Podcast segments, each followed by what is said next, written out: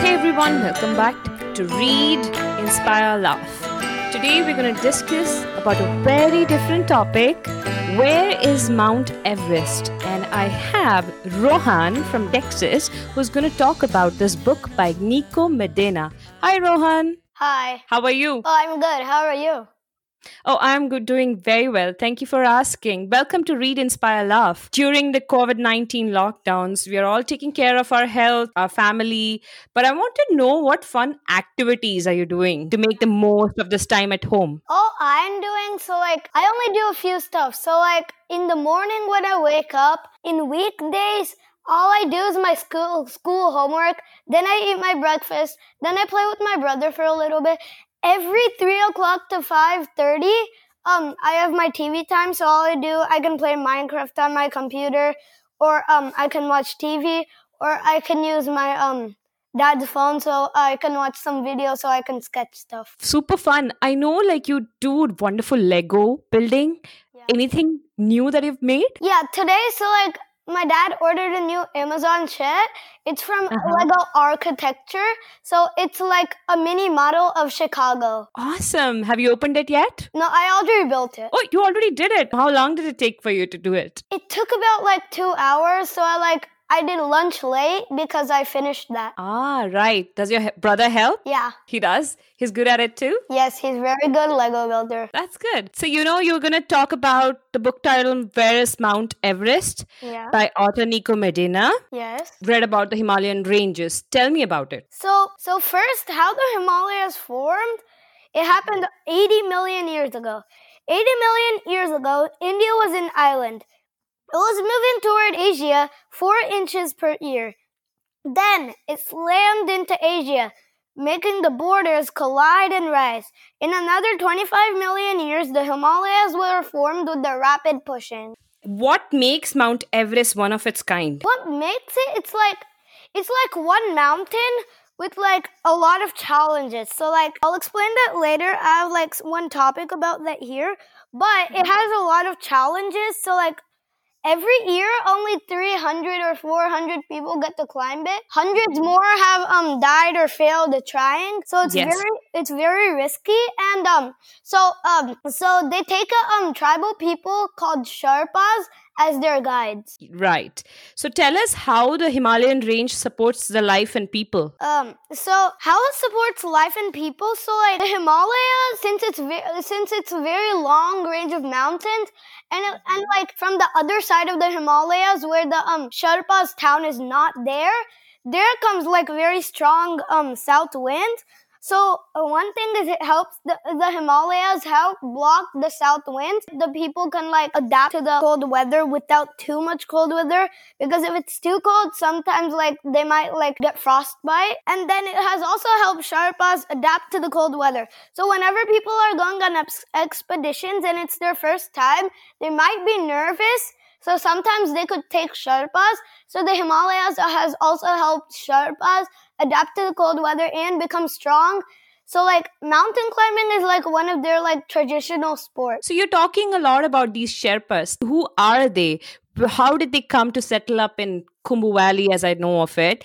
What sort of lifestyle do these people in these high mountains villages follow? So the Sherpas came from south central Tibet. So like Tibet's like somewhere in China. It's like at the east corner of China.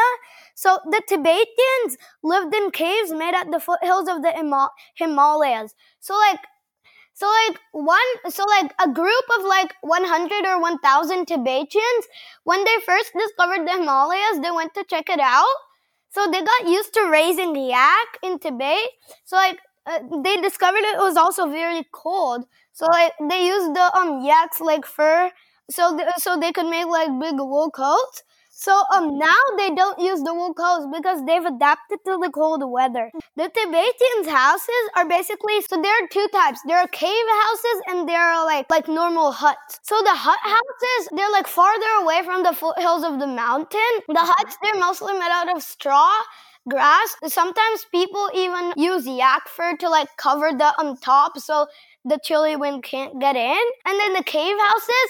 So the cave houses are like houses that are digged into the foothills of the Himalayas. So like they live uh, literally under the ice. Yeah, that's pretty interesting. We talk about yaks. What are the other um, mountain animals that you know of in the Himalayan ranges? The yaks live 20,000 feet up Mount Everest and the um, Himalayas.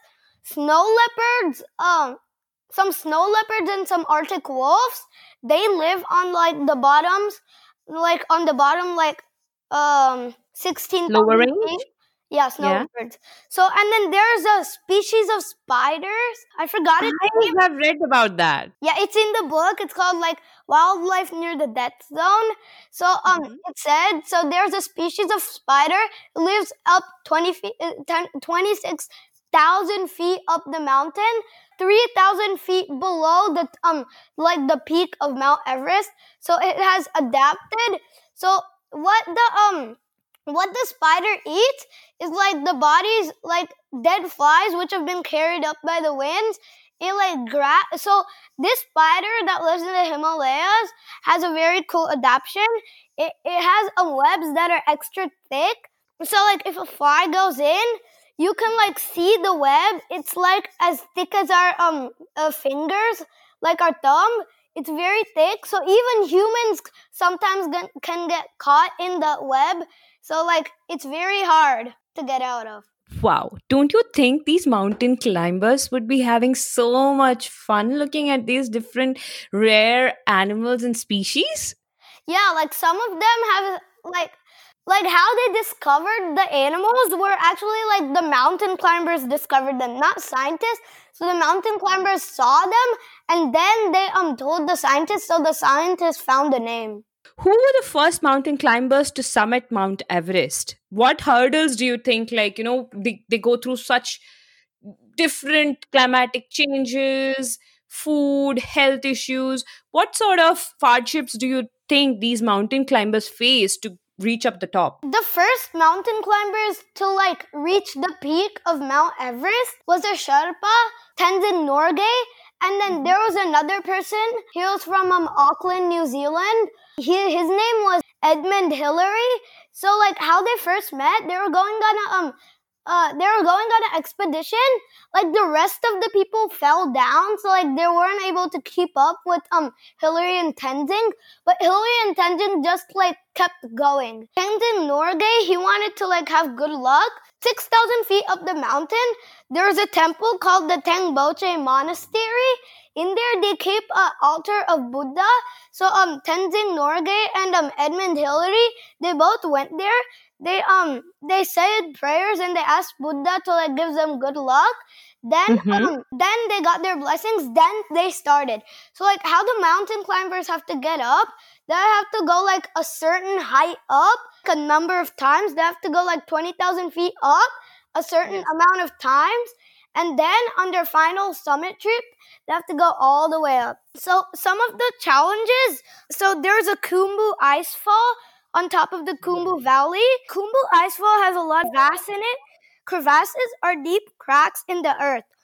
The crevasses stretch down 100, more than like 100 miles down into the earth. So like it's a risk. People who have been known to like fall into the crevasses, um, they've never like they've never been able to come out. So the crevasses are very dangerous. Then like once you like once you've almost got to the top of the summit, there's another challenge. So it's mm-hmm. called the death zone. It starts at 26,000. So like I told you about the spider, the spider had learned how to adapt, but the humans mm-hmm. cannot. So like yeah. the air is so thin that you have to breathe super hard. Like you have to inhale like as much air as you can. If you don't, if you don't, you can um sometimes yeah, if you don't, you'll um like run out of air for your body. That's yes. why people wear oxygen tanks. But oxygen yeah. tanks, they have a certain amount of air stored in them. So like if they run out of air, they can't stay up on the peak on the summit for um that long. That's why. One more challenge, there's frostbite. So frostbite, it's a very dangerous um thing. So if your fingers get frozen, um sometimes they'll have to be cut off because um if the frostbite if you keep it on for like five or six days it'll start like like entering your body and then soon you'll die because your, the, your body temperatures will be too cold. Your body needs a certain amount of like um heat and um uh, cold. So like it can't handle all of that cold stuff. Yeah, of course. So there's this so many challenges they have to go through, but it's amazing to see their passion and their work, right? Yeah. What do you think Edmund Hillary and Tenzing Norgay did differently than the other climbers who couldn't summit Mount Everest? Everyone like who has to climb Mount Everest, they need a lot of skill and they need training and experience. So like Tenzing Norgay and Edmund Hillary. So like Edmund Hillary, he discovered he could climb mountains on a field trip when he was in high school. He discovered he could climb very fast and he had a lot of skill. He, he had a pickaxe and he had a rope. So first what he would do, he would take the rope, he would find like one like one like rock part like sticking out of the mountain like longer than all the others. He would throw his rope um the rope would like catch on then he would use his pickaxe he would start digging it into the um uh into the hard um rock walls of the mountain so like he could use that tenzing norgay um i think he didn't need any skill because like he was one of the Sherpas. Tenzing Norgay climbed um 16,300 feet up Mount Everest in only like two hours. Yeah. His skill was speed, but when he was climbing with Edmund Hillary, he um realized Edmund didn't have that much speed, and Edmund and um uh, Tenzing Norgay taught each other their tactics. So um Yes. so they both could use it. So like I think that's what different about both of them. Teamwork. So these mountain climbers are so passionate, right? Like you said, Edmund Hillary started mountain climbing when he was in high school. It gives them happiness when they see planet's beauty and its richness. What do you think you should do to keep your interest and passion alive to achieve what we want in life? This So, is for everybody. I'm passionate about music because I play the um uh, Indian uh, music instrument called the veena. I'm passionate about. I heard you're very good at it. Yeah, thanks. so like Good job. I do Vina, I do Lego, I do art, um, I do art and drawing, I do basketball, I do soccer, I do, I like all kinds of sport, I do Minecraft, I do, and I do a lot of other stuff.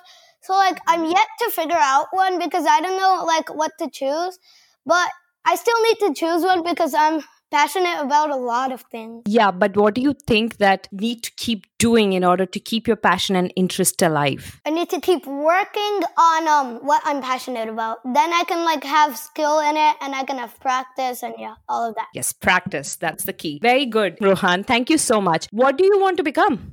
I have a lot of choices, but when I grow up, I have one thing. So like in a reading app called Epic, I've read a lot of books about spies. So like I've told my mom I want to become a FBI agent and I want to protect the president. Mm. Ooh. Wow, a leader in the making. Yeah.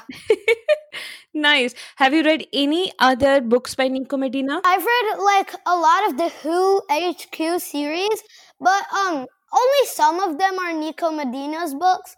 But like I've read most of them and I've on on some of them I've seen Nico Medina's name.